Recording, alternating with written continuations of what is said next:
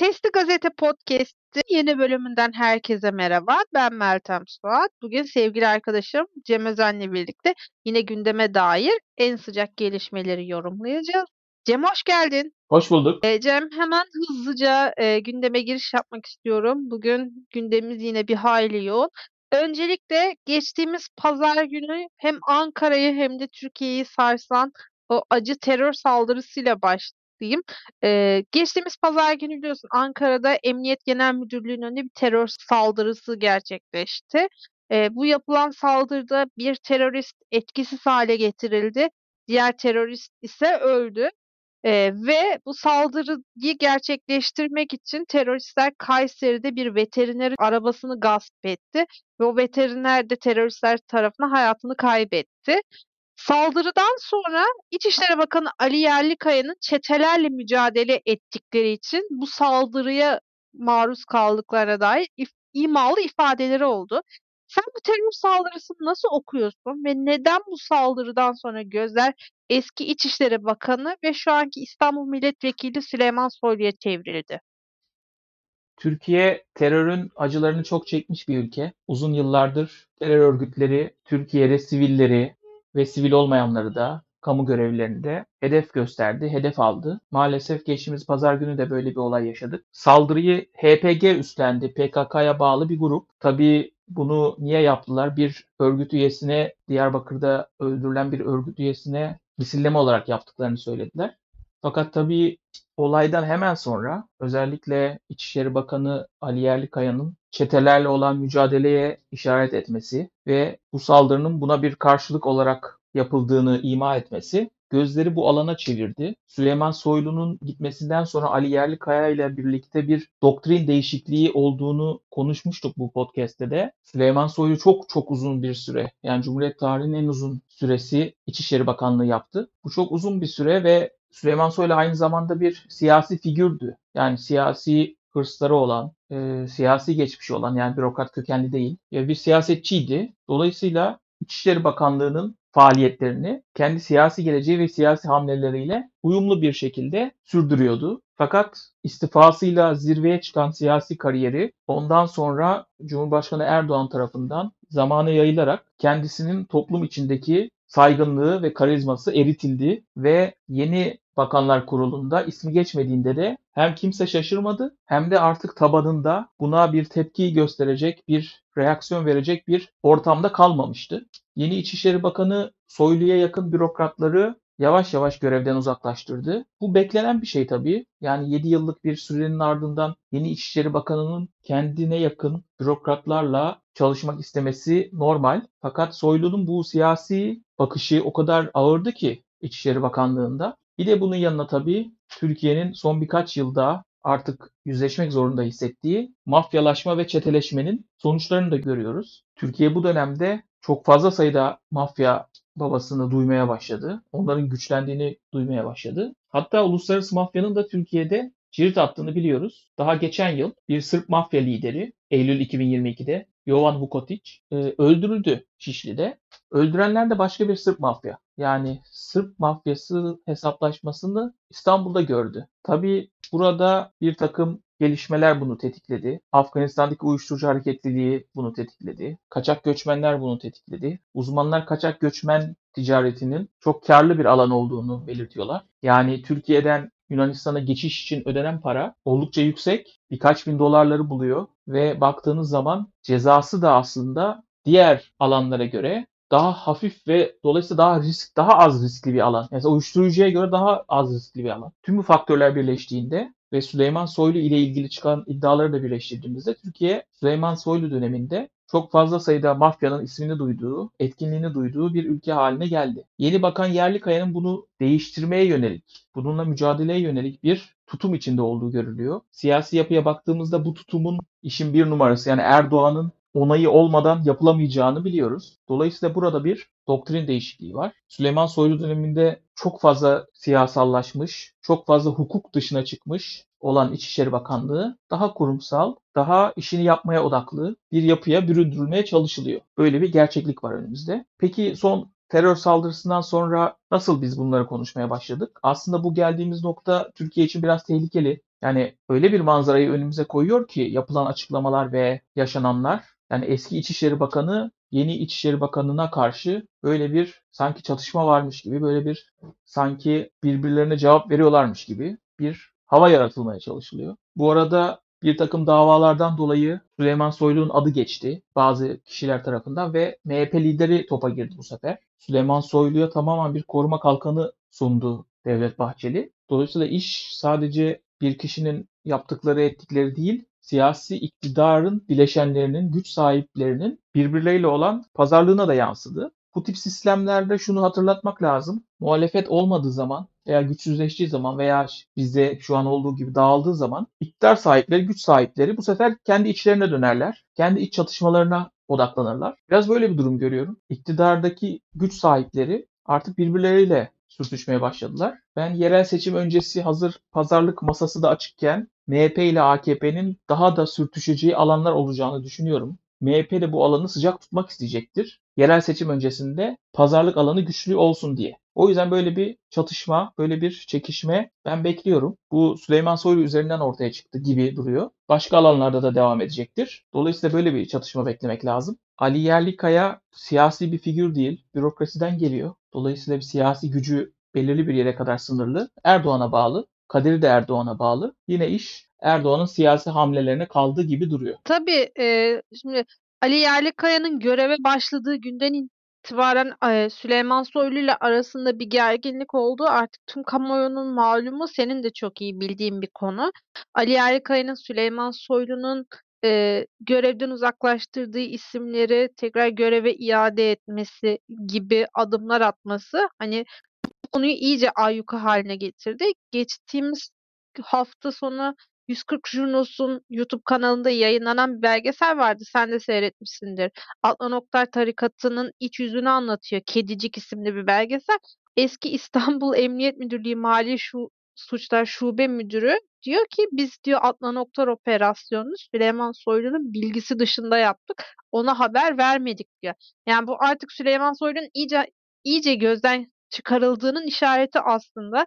Ben hani belgeselin de onun görevden azledildiği ve yerine Ali Ka Yerlikaya'nın geldiği bir dönemde yayınlanmasının bilinçli olduğunu düşünüyorum açıkçası. Çünkü Süleyman Soylu senin de dediğin gibi çok güçlü bir siyasi figür. Sadece AK Parti cenahında değil, milliyetçi camiada çok sevilen bir isim. Süleyman Soylu pandemi döneminde istifa ettiğinde kamuoyunda büyük bir yankı yaratmıştı ve onun destekleyenlerin baskısıyla Süleyman Soylu tekrar göreve iade edildi. İstifası kabul edilmedi Cumhurbaşkanı tarafından. Ben açıkçası ilerleyen günlerde bu e, gerginliğin nereye varacağını çok merak ediyorum. Sizin de dediğin gibi Ali Yerlikaya göreve geldiği günden beri çetelerle özellikle uyuşturucu çeteleriyle çok ciddi şekilde mücadele ettiğini her fırsatta e, belirtiyor, ifade ediyor zaten. Yani bakalım Süleyman Soylu, Ali Yerlikaya gerginliği nereye varacak? Ben de çok merak ediyorum açıkçası. Ee, Ankara'da elim bir e, saldırı oldu. Neyse ki büyük bir can kaybı olmadı, yaralı olmadı ki emniyet mensubu e, hafifçe yaralanması dışında bir yaralımız yok. Ve hani bu saldırının Türkiye Büyük Millet Meclisi'nin yeni yasama yılının açılış gününe denk getirilmesi de yeni yasama yılına e, birazcık gölge düşürdü. E, ben şeyi merak ediyorum. Buradan şeye geleceğim. Şimdi Kedicik belgeselinden bahsettik. Orada Süleyman Soylu ve e, İstanbul Emniyeti ile ilgili eski Mali Suçlar Şube Müdürü'nün de bazı açıklamaları vardı. Barış Terkoğlu bu konuyla ilgili belgeselde konuşmuştu. Sen Kedicik belgeseliyle ilgili ne düşünüyorsun? Özellikle bu devletin içinde yuvalanan tarikatlarla ilgili Adnan Oktar tarikatından yola çıkacak olursak devlet içinde devlet mi kurmuş bu tarikatlar sence? Aslında anlatılanlar dava dosyasında olan şeyler dosyayla ilgilenenlerin bildiği konularda ama böyle kendi içinde iyi bir kurguyla anlatılınca çok çarpıcı olmuş gerçekten. Belgeselin siyasi boyutunu soruyorsan evet orada net bir mesaj var. Biz Adnan Oktar'a operasyon yaptık ama Süleyman Soylu'ya haber vermedik çünkü operasyonun akamete uğramasından korktuk diyorlar belgeselde. Bu çok ciddi bir iddia. Çok ciddi bir aynı zamanda siyasi hamle olduğunu düşünüyorum. Birileri bu gerçeği açığa çıkarmak istemiş belli ki. Hazır Süleyman Soylu da tırnak içinde güçsüz bir pozisyondayken, başka şeylerle uğraşırken bir de oradan darbe aldı. belgesele baktığımızda gerçekten bazı şeyler çarpıcı. Şundan dolayı diyorum. Öncelikle insanların dalga geçtiği, komik bulduğu bir takım olayların arkasında nelerin yattığını gördük. Bu çok üzücü. Adnan Oktar ile Gülen cemaati arasında şöyle bir bağ var. İkisi de toplumun hoşuna gidecek şeyler yaparak arka planda kendi karanlık çıkarlarını gerçekleştirmeye çalışıyorlar. Daha doğrusu bunların bir karanlık çıkarı var, bir çemberi var, bir çıkar çemberi var. Bunu gerçekleştirirken öne bir şeyler koyuyorlar. Geniş kitlelere pay veriyorlar. İşte dini değerler, ahlaki değerler, şu, bu. İşte biri kitap yazıyor, evrim teorisini çürüttüm diyor. Birileri hemen alkışlıyor. Öteki Türkçe olimpiyatı bak diyor Türkçe konuşturuyorum diyor. Herkes oradan alkışlıyorlar. Yani bu artık birilerinin iyilik yapmasını birazcık biz artık sisteme oturtmamız gerekiyor. Gerçi hiçbir ders çıkarmadığımıza eminim de bu Türkiye'nin yaşadıklarında. Gene de söylemede edemeyeceğim. Yani birileri çok iyilik yapıyorsa bunun arkasında bir şey vardır. Artık bunu insanların anlaması lazım. Yani reel bir zem- zemine oturtması lazım. Elbette iyilik yapmak var, sivil toplum var. Hepimiz sivil toplumdan geliyoruz. Ama işin reel boyutu dışarıda bırakıldığı zaman işte böyle peygamberimsi, mehdimsi böyle hacı, hoca, iyi insan bu, bu tip şeyler hele içince bir de din varsa yani oradan zaten yani hayırlı bir şey çıkması zaten mümkün değil. Bak şimdi bunları konuşuyoruz. Hemen yan tarafında menzil tarikatı var mesela. Yani illaki menzil tarikatının da pislikleri çıktığında mı konuşacağız? Aa bu adamlar böyle miymiş ya? Halbuki o dönem devlet içinde çok etkinlerdi mi diyeceğiz. Yani bak iki örnek veriyorum. Şu iki örneği sayıyorum. Bir de ne kadar ders çıkartmadığımızı görüyorsun. Yani bir de menzil tarikatı orada var. Ve başka tarikatlar da var. Yani bir şekilde Türkiye bunu aşamıyor, aşmıyor. Yerleşik çıkarlar bunun aşılmasını engelliyor. Yani Türkiye bir düze çıkacaksa yeni gelecek siyasetçiler, yeni gelecek siyasi akımlar bu o grubun hoşuna gitme, bu grubun hoşuna gitme seviyesini, derecesini aşmalı. Onlarla bir ilişki kuracaksa reel bir ilişki kurmalı. Maalesef belgeselde izlediğimiz gibi olan orada harcanan hayatları oluyor. Yazık diyorum yani. Ben belgeselle ilgili e, şunları söyleyebilirim. Zaten hani belgeseli seyredenler o yapılanmanın nasıl bir yapılanma olduğunu iyice öğrenmişlerdir di- diye düşünüyorum. Ay, ama 14-15 yaşından itibaren gencecik çocuk çağındaki genç kızların e, aklını bulandırarak onları parayla pulla e, şöhretle kandırmaya çalışıp e, derin bir bataklığa çekmek benim gerçekten kanımı dondurdu. Türkiye'de e, tarikatların istismar ettiği binlerce çocuk var ve ben bu belgeselde hani o genç kızların yaşadığı dramlara karşısında hani ne diyeceğimi bilemedim, ne düşüneceğimi bilemedim. Çünkü kızları e, tamamen parayla, pulla e, ve e, bir süre sonra dinle manipüle eden bir yapı var. Bunun gibi bir sürü e, tarikatlar ve daha davası devam eden 6 yaşındaki HGK'nın davası var biliyorsun. O da Türkiye kamuoyunu çok etkiledi. Kur'an kurslarında, tarikat kurslarında istismar edilen çocuklar var. Bizim bilmediğimiz, etmediğimiz. Yani bu artık bambaşka bir boyut. Ben e, şunu düşünüyorum. Evet hani tarikatlar Türkiye'nin ciddi bir sorunu. E, bu Cumhuriyet'in ilk yıllarından itibaren öne, yani kökünün kazınması gereken kangren olmuş bir sorun. Ama bu tarikatların içindeki çocuk istismar konusunun bir an önce muhalefet milletvekilleri tarafından gündeme getirilmesi lazım. Bunu Kedicik belgesinde de çok çok iyi gördük. O kızları bin bir türlü oyun bataklığa çekip ondan sonra hayatını karika- karartan bir e, oluşum izledik o belgeselde bir saat boyunca. Ya bu çocuk istismar konusunun Türkiye'de ivedilikle bir yasayla ya da başka bir kanuni düzenlemeyle önüne geçilmesi lazım diye düşünüyorum. Oradan aslında senin bilgi sahibi olduğunu bildiğim bir şey de ben sana sorayım. Dilan Polat, sosyal medya fenomeni. Bir de güzellik salonu zinciri varmış. Ben böyle mışlı konuşuyorum. Bilgi sahibi olmadığım için. Eşinin aldığı lüks hediyeler gündeme gelmişti. O zaman zaten ben bir baktım kimdi bu diye. Ve bu hediyelerin ardından bir sürü iddia ortaya atıldı. İşte sahip olduğu şirketler üzerinden kara para akladığı mesela iddia edildi. Bu yıl mücevher firması sadece 15 bin lira kadar bir vergi ödemiş. İnsanlar sordular niye bu kadar az vergi veriyor diye. Yani bu konu hakkında ne düşünüyorsun? Bu kişi hakkında ne düşünüyorsun? Bu dini bir tarikat değil ama yine bir başka bir çete, başka bir sanki bu da başka bir tırnak içinde tarikat gibi bir şey mi? Nedir? Yani sosyal medya başka işlerin paravanı olarak kullanılmaya mı başlandı artık? Dilan Polat bana aslında, eee, bir nevi Ebru Gündeş'miş gibi geliyor. Sosyal medyanın Ebru Gündeş'iymiş gibi. Çünkü eşiyle ilişkisi Ebru Reza ilişkisi gibi. Re Ebru Gündeş Reza Zarrab'ın Reza Zarrab'la evli olduğu ilk yıllarda "Reza istesem bana Mars'ı da satın alır." tarzında bir açıklamada bulunmuştu. Şimdi ben yaz başından beri Dilan Polat'ın, eee, gündeme gelen haberlerinden takip ediyorum kendisini. Eee, eşi kendisine helikopter alıyor, eee, dolarlardan taç yapıyor kendine. İşte, ondan sonracığım, eee, evler alıyor ve her seferinde eşi onu güllere, mücevherlere boğuyor. Çok ilginç ve şatafatlı bir hayat bu. Tabii bu şatafatlı hayat, hani, insanların da çok dikkatini çekti. Eee, özellikle de Dilan Polat'ın son katıldığı magazin programında benim ben günlük ₺750.000 harcayabiliyorum açıklamasından sonra Dilan Polat iyice gözlerin kendisine çevrilmesine sebep oldu.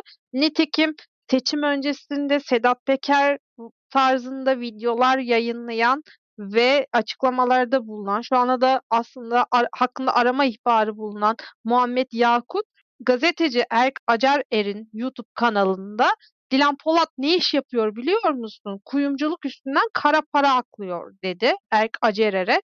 Bu çok ciddi bir iddia. Dilan Polat baktığınızda, eee, bir kozmetik firmasının sahibi, güzellik salonları zinciri var. Franchise üstünden güzellik salonunun, eee, şubelerini açıyor ve ilginç bir yaşam tarzı var. Evet, daha sonra ekonomi gazetecisi, eee, Seher Sultan, Dilan Polat'ın şirketlerinin vergi borçlarını inceledi. Halk TV'den Dinçer Gökçe, Dilan Polat'ın şirketlerini inceledi ve şöyle sonuçlarla karşılaştık. Dilan Polat'ın şu an eşiyle birlikte, eee, yönetiminde bulunduğu D-Polat Estetik Sağlık Hizmetleri Anonim Şirketi'nin güncel vergi borcu ₺11.112. Ya, bu birçok şahıs şirketi olan arkadaşımızın daha fazla vergi borcu vardır. Mücevherat firmasının eşinin kendisi doğum gününde kurduğu Dilan Mücevherat şirketinin ise ₺73.000 vergi borcu var. Bunlar çok çok komik rakamlar, böyle, büyük sermayeli şirketler için. Dilan Polat bu iddialarını reddetti.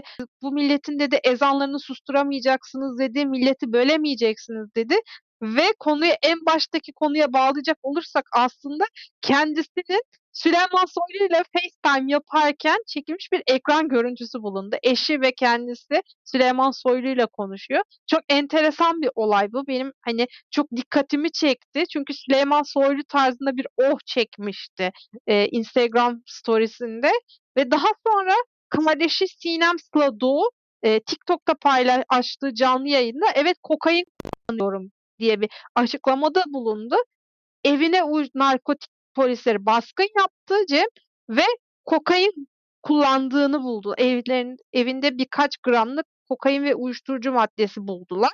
Kardeşi de, eee, kendisi a ablası Dilan Polat'ı eleştirenlere karşı "Evet, biz, hani, şunu yapıyoruz, bunu yapıyoruz." şeklinde çok çirkin ifadeler kullandı ve, ondan sonra da kardeşinin, eee, uyuşturucudan gözaltına alınıp serbest bırakılmasından sonra da kardeşinin namaz kılarken, eee, çekilmiş bir görüntüsünü paylaştı Dilan Polat. Bu bana çok komik geldi. Bu artık siyasal İslam da değil. Bu yeni nesil siyasal İslam'ı Cem başka bir argümanla tarif etmek lazım. Çünkü siyasal İslam bile bunların yaptığı karşısında artık anlamını yitiriyor. Bir an içini boşaltmış oluyoruz o kavramın. Ben açıkçası son dönemde özellikle bu yaz itibariyle bu sosyal medya ve TikTok fenomenlerinin hızla nasıl güzellik salonu açtığını çok merak ediyorum. Çünkü inanılmaz bir, sektör hâline geldi bu. Bütün Instagram'da story paylaşan, işbirliği yapan fenomenler niyeyse sürekli bir franchise üzerinden güzellik salonu açıyorlar. Bence bu başka başka şeylerin de paravanını yıkacak gibi. Çünkü Dilan Polat, eee, kurduğu şirketlerle Fenerbahçe kadın voleybol takımına sponsor olmuş bu sene. İBB otobüslerine reklam vermiş. Bugün, eee, sosyal medyada da çıkan görüntülerde otobüslerdeki reklamlar silindi. Trendyol'da şu an kendi kozmetik firmasının sayfası kapatıldı ve her şey geriye doğru gitmeye başladı. Ben sosyal medya fenomenlerinin güzellik salonlarını evet, paravan olarak kullandığını düşünüyorum açıkçası. Çünkü Dilan Polat örneği bize şunu gösterdi. O şaşalı hayatlar aslında başka başka şeyleri perdeliyor. Tıpkı dediğim gibi en başta da Reza Ebru'da olduğu gibi Dilan Polat, Engin Polat da benzer bir yıkılma dönemine girdiler. Bakalım diğer güzellik salonu sahibi sosyal medya fenomenleri ne yapacak ve Dilan Polat olayı ülke gündemini ne kadar meşgul edecek çok merak ediyorum. Evet. Şimdi Cem biliyorsun gündemimiz dediğim gibi bir hayli yoğun. Eee, bizi aslında geçtiğimiz seneden beri çok üzen bir, eee, olay daha var. O da Gezi davası. Aslında çok büyük bir hukuksuzluk örneğini, eee, tekrar konuşmak zorundayız. Gezi davasının Yargıtay ayağı sonuçlandı geçtiğimiz günlerde ve Yargıtay 3. Ceza Dairesi 8 sanıklı Gezi Parkı davasında Osman Kavala'ya verilen ağırlaştırılmış müebbet hapis ile Türkiye İşçi Partisi Hatay Milletvekili seçilen Can Atalay, Tayfun Kahraman, Mine Özer'den ve Çiğdem Mater Utku'ya verilen 18 yıllık hapis cezalarını onadı. Sanıklardan Mücella Yapıcı ve Ali Hakan Altınay'ın ise adli kontrol hükümleri uygulanarak tahliyesini kararlaştırdı. Bu Kavala olayı Türkiye ile Avrupa Birliği arasında ciddi bir sorun haline geldi. Seçimden önce Cem biliyorsun Kılıçdaroğlu seçim vaadi olarak belirtmişti onu. Biz seçilirsek Kavala ve Demirtaş serbest kalacak diye. Türkiye Kavala'yı bırakmamak uğruna neredeyse Avrupa Konseyi'nden atılacak. Bu Kavala inadını neye bağlıyorsun sen? Osman Kavala davasını başından beri takip etmeye çalışıyorum.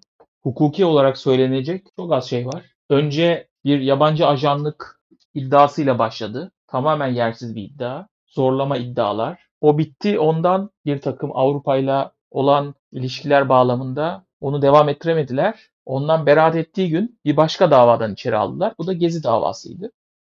Gezi protestoları hükümete karşı yapılmış protestolardı ve demokratik ülkelerde protesto yapmak bir haktır. Bunu evirip çevirip bir sanki böyle darbe girişimi veya terör eylemi gibi bir hareketmiş gibi anlatmaya çalışıyor hükümet kanadı ki işin üzerinden de 10 yıl geçti. Yani çok uzun bir süre geçti aslında. Türkiye gibi bir şeylerin çabuk unutulduğu bir dönemde 10 yıl çok uzun bir süre ama Türkiye'de bazı şeyler unutulmuyor. Bazı şeyler de çok çabuk unutuluyor. Yetmez ama evet süreci işte ağızlara pelesenk olan yeni yeni o artık bir şeye girmeye başladı. Yeni yeni unutulmaya başladı. Hafif hafif inmeye başladı. Dediğim gibi Türkiye'de bazı şeyler unutuluyor, bazı şeyler unutulmuyor. Ve sonuçta Osman Kavala ve birkaç kişi Gezi'yi organize etmek suçundan çok ağır cezalara çarptırıldı. Konu Avrupa İnsan Hakları Mahkemesi'ne geldi. Avrupa İnsan Hakları Mahkemesi çok net bir karar aldı. Kavala'nın adil yargılanmadığı konusunda ve Türkiye kararı uygulamadı. Yani şu an ortada bir karar var ve Türkiye bunu uygulamıyor. Uygulamadığı için kararın uygulanmadığına yönelik prosedür işliyor ve şu an en uç noktadayız. Türkiye Avrupa Konseyi'nden atılma, üyeliğinin askıya alınması gibi seçeneklerle karşı karşıya. Aslında siyasi sonuç olmasa, çünkü artık konu siyasi bir noktaya geldi. Yani Avrupa ülkeleri konuyla ilgili aktif karar almak istese şu an Türkiye'nin savunacak hiçbir şey yok. Türkiye atılacak Avrupa Konseyi'nde. Fakat konjonktür, buna Rusya-Ukrayna savaşı da diyebilirsiniz, mülteci sorunu da diyebilirsiniz. Bu konjonktürde şu an o kartı masaya koymak istemiyor. Masaya koymaya gücü yok. Bu diplomasi ve güç dengesi Türkiye'nin Avrupa Konseyi'ne atılmasını engelliyor şu an. Fakat bu son karardan sonra Avrupa'da gözlemlediğim kadarıyla bir takım adımlar atılacak. Biraz daha zorlayacaklar bu konuyu. Ben şu anki konjonktürde Türkiye'nin Avrupa Konseyi'nden atılabileceğini düşünmüyorum. Türkiye'nin elindeki kartlar onun atılmasını engelleyecek kadar güçlü. Fakat bu hiçbir şey yapılmayacağı anlamına da gelmiyor. Yine bir takım konularda baskıyı artıracaklar diye düşünüyorum. Bu konunun hukukla falan ilgisi yok. Osman Kavala davasının hukukla ilgisi yok. Erdoğan Kavala'ya takmış durumda. Onun organizasyon becerisi, siyasi duruşu Erdoğan'ı korkutuyor. Bir takım kişileri bir araya getirmesinden korkuyor. Mali kaynakları kullanmasından korkuyor. Uluslararası bağlantılarından korkuyor. Ve bu yüzden siyasi baskıyla Kavala içeride. Bunun adı maalesef yani hukuki ve siyasi kavramların bittiği noktada konuşmamız gerekiyor. Bu bir zulümdür. Zulüm zulüm diye konuşmayı biliyor biliyorsun. Türk sağı ve İslamcısı özellikle. E buyurun zulüm. Yani çünkü hukuk da bitti burada. Artık siyaset de bitti son Yargıtay kararından sonra. Bu kişiye siyasi nedenlerle birileri istiyor diye, birilerinin çıkarı öyle gerektiriyor diye zulmediliyor. Yani bunun bu noktada başka bir açıklaması yok. Dediğim gibi tek olabilecek olan Avrupa İnsan Hakları Mahkemesi boyutuydu. Onu da siyasi alanda karşılıyor mevcut iktidar. Artık bu noktadan sonra ne olur, ne yapılabilir bilemiyorum. Birilerinin bazı beklentisi var bu Cumhuriyet'in 100. yılı bir af çıkacak. Herkes de kapsamayacak tabii bu af. Suçlulara af çıkacak. O af kapsamında çıkmasını bekleyenler var. Sonuçta Türkiye'de biliyorsun ekonomi düzeltilmek isteniyor. Olacak bu tip siyasi konular ekonomi üzerindeki baskıya da dolaylı olarak destek olacaktır. Yani bugün Kavala çıksa Mehmet Şimşek de sevinir bu konuya. Mehmet Şimşek de sevinir bu konuya. Yani Türkiye'nin hukukun uygulandığı, insanlara zulmedilmeyen bir ülke olma imajı perçinlendiğinde bunun ekonomiye de dolaylı katkıları oluyor çünkü. O konuda beklentiler var ama onun dışında dediğim gibi bir kimsenin artık hukuktan da bir beklentisi kalmadı. Evet, gezi eylemleri e, Türkiye'de 1 milyonu aşkın insanın 79 ilde 1 milyonu aşkın insanın katıldığı en büyük sivil direnişlerden biri aslında. Hatta en büyük sivil direniş. Ben Osman Kavala Karan'ın çok geçtiğimiz seçim döneminde Türkiye İşçi Partisi'nden Hatay Milletvekili seçilen Can Atalay'ın hala vekilliğini yapamaması ve 18 yıl hapis cezası almasını birazcık konuşmak istiyorum. Çünkü e, Türkiye Cumhuriyeti madem bir hukuk devleti, demokratik bir ülke, benim aklım mantığım almıyor. E, Türkiye Cumhuriyeti madem demokratik bir ülke, Türkiye Cumhuriyeti'nin bir vilayeti olan Hataylılar sandık başına gidiyor 14 Mayıs günü ve Can Atalay'ı milletvekili olarak görmek istedikleri için vekil seçiyorlar. Ama 18 yıl hapis cezası veriyor Yargıtay Can Atalay'a. Madem Can Atalay 18 yıl hapis cezası alacağı belli. Peki Yüksek Seçim Kurulu neden Can Atalay'ın adaylık başvurusunu onayladı? Neden Can Atalay'ın seçime aday olmasına herhangi bir engel çıkarmadı? Madem bu adamın kesinleşmiş bir cezası vardı, neden Yüksek Seçim Kurulu engel olmadı? Hataylıların demokratik hakkına şu anca bence açık bir saldırı var. Can Atalay Türkiye Büyük Millet Meclisi'nde görev yapması gereken bir milletvekili ancak şu an cezaevinde. Türkiye'de 1 milyonu aşkın insanın katıldığı en büyük sivil direni, direnişin faturasını 8 benzemez insana çıkardılar ve inanılmaz bir hukuksuzluk örneği izliyoruz şu an. Yani Yargıtay kararı da bu hukuksuzluğu iyice tescilliyor Cem. 8 tane bir araya gelmesi aslında çok da mantıklı olmayan insanı ki biri avukat, biri yüksek mimar, aralarında yapımcı var. Ee, Osman Kavala gibi sivil toplumcu bir insan var. E, bu insanlara diyoruz ki ya Gezi Parkı eylemlerini birlikte örgütlemişsiniz. Bunu hangi hukukçuya söylesen yurt dışında, Avrupa'da gülerler ya. 8 tane adamı nasıl buna ikna ettiniz diye. Yani iktidar Gezi Parkı eylemlerini hala unutamadı. 2013'ten bu yana 10 sene geçti ve 10 senedir hala Gezi Parkı eylemlerinin acısını 8 tane insandan çıkarmaya çalışıyor. Evet hepimiz Gezi'deydik, oradaydık. Biz bunu inkar etmiyoruz. Hepimiz oradaydık. 79 ilde 1 milyon insan oradaydı. Hepimizin kalbi orada attı. Madem öyle 1 milyon insanı hep birlikte yakalasınlar ve Çağlayan Adliyesi'nde yargılasınlar. Bakalım yargılayabiliyorlar mı? Can Atalay kararı bence inanılmaz bir hukuksuzluk örneği. Adalet Bakanı Can Atalay'ın vekilliği düşecek dedi. Yeni yasama yılı açılışında. Bakalım vekilliği düşecek mi? Bu arada Türkiye İşçi Partisi de e, yıllar önce Kemal Kılıçdaroğlu'nun başlattığı adalet yürüyüşüne benzer bir şekilde Can Atalay'a adalet yürüyüşü başlattı. Hatay'dan Ankara'ya yürüyorlar. Sen bu Can Atalay kararı hakkında özellikle ne düşünüyorsun? Ve Gezi Parkı eylemleriyle ilgili son olarak eklemek istediğim bir şey var mı? Orada bir kültür mühendisliği yapıldığını düşünüyorum. Dediğin gibi Gezi'nin acısını hiç unutmadı ve her zaman her alanda intikam alacak bir şey olarak gördüğü bunu iktidar. Sanki Gezi bir terör eylemiymiş gibi, sanki Gezi bir darbe girişimiymiş gibi seçilmiş hükümete böyle bir aksettirilmek isteniyor ve maalesef de yeni kuşaklarda, yeni yetişen kuşaklarda da şimdi adam bakıyor Gezi'ye dokunan hapiste milletvekili olmuş kabul edilmiyor. İktidar zaten tamamen yükleniyor falan. Böyle bir yeni kuşaklarda böyle bir Gezi'ye karşı bir anlamama, bir ya belli şeylerde onu terörize etme var. Daha geniş kesimde böyle bir sanki yani oldu da ne oldu, başarılı mı oldu, niye oldu, yapmasalardı, araba yakmışlar falan diye böyle bir böyle bir sanıya kapıldılar. Böyle bir hayal görüyorlar adeta. Bu, bu, bu bir kültür mühendisliği. iktidar Gezi'yi kriminalize etmeye çalışıyor. Müthiş bir kültürel kampanya yürütüyor bu konuda. Dikkat edersen Gezi dediği zaman orada hiç artık iktidar kanadında hiç tabii onların da bir protesto hakkıydı falan diyen yok. Gezi tamamen diğerlerinin arasında serpiştirilen işte ülkemize yapılan saldırılar işte 15 Temmuz oldu Gezi oldu diye mesela cümle arasında araya araya bir Gezi sokuyor mesela. Sanki Gezi sanki böyle bir terör eylemiymiş gibi algılanıyor ve bu konuda da hiç dil birliği var iktidar kanadında. Bir dil birliği var. Ya böyle bir böyle bir yönerge var. Böyle bir emir verilmiş. Yani Gezi'yi kriminalize edeceğiz diye. Maalesef bu yaşadıklarımız da aslında buna katkı sağlamak için yapılan eylemler arasında. Peki Cem, eee, çok teşekkürler yorumların için. Manşetimize atmadan önce eklemek istediğin herhangi farklı bir şey var mı? Hayır. Peki, bugün Sesli Gazete'nin manşetinde eee, önce Ankara'da yaşanan terör saldırısını konuştuk ve terör saldırısının arka planında yatan Süleyman Soylu, Ali Yerlikaya gerginliğini tartıştık Cem'le birlikte. Sosyal medyanın ve Türkiye'nin gündemine oturan sosyal medya fenomeni Dilan Polat'ın şatafatlı hayatının arka planını eee, konuştuk ve son olarak ne yazık ki bir hukuksuzluk örneği olarak Türkiye Cumhuriyeti demokrasi ve hukuk tarihine geçecek olan Yargıtay'ın Gezi Parkı kararını değerlendirdik Cem'le birlikte. Sesli Gazete'nin bir bölümünden sonuna gelmiş olduk. Eee, Sesli Gazete'nin geçmiş bölümlerini yeniden dinlemek ve yeni bölümlerimizden haberdar olmak için bizleri Spotify, iTunes ve Google Podcast kanallarımızdan takip etmeyi unutmayın. Ayrıca podcast'imizle ilgili her türlü görüş ve öneriniz için Twitter slash Ahmet Cem Özen ve Twitter slash Meltem Suat adreslerinden bize ulaşabilir.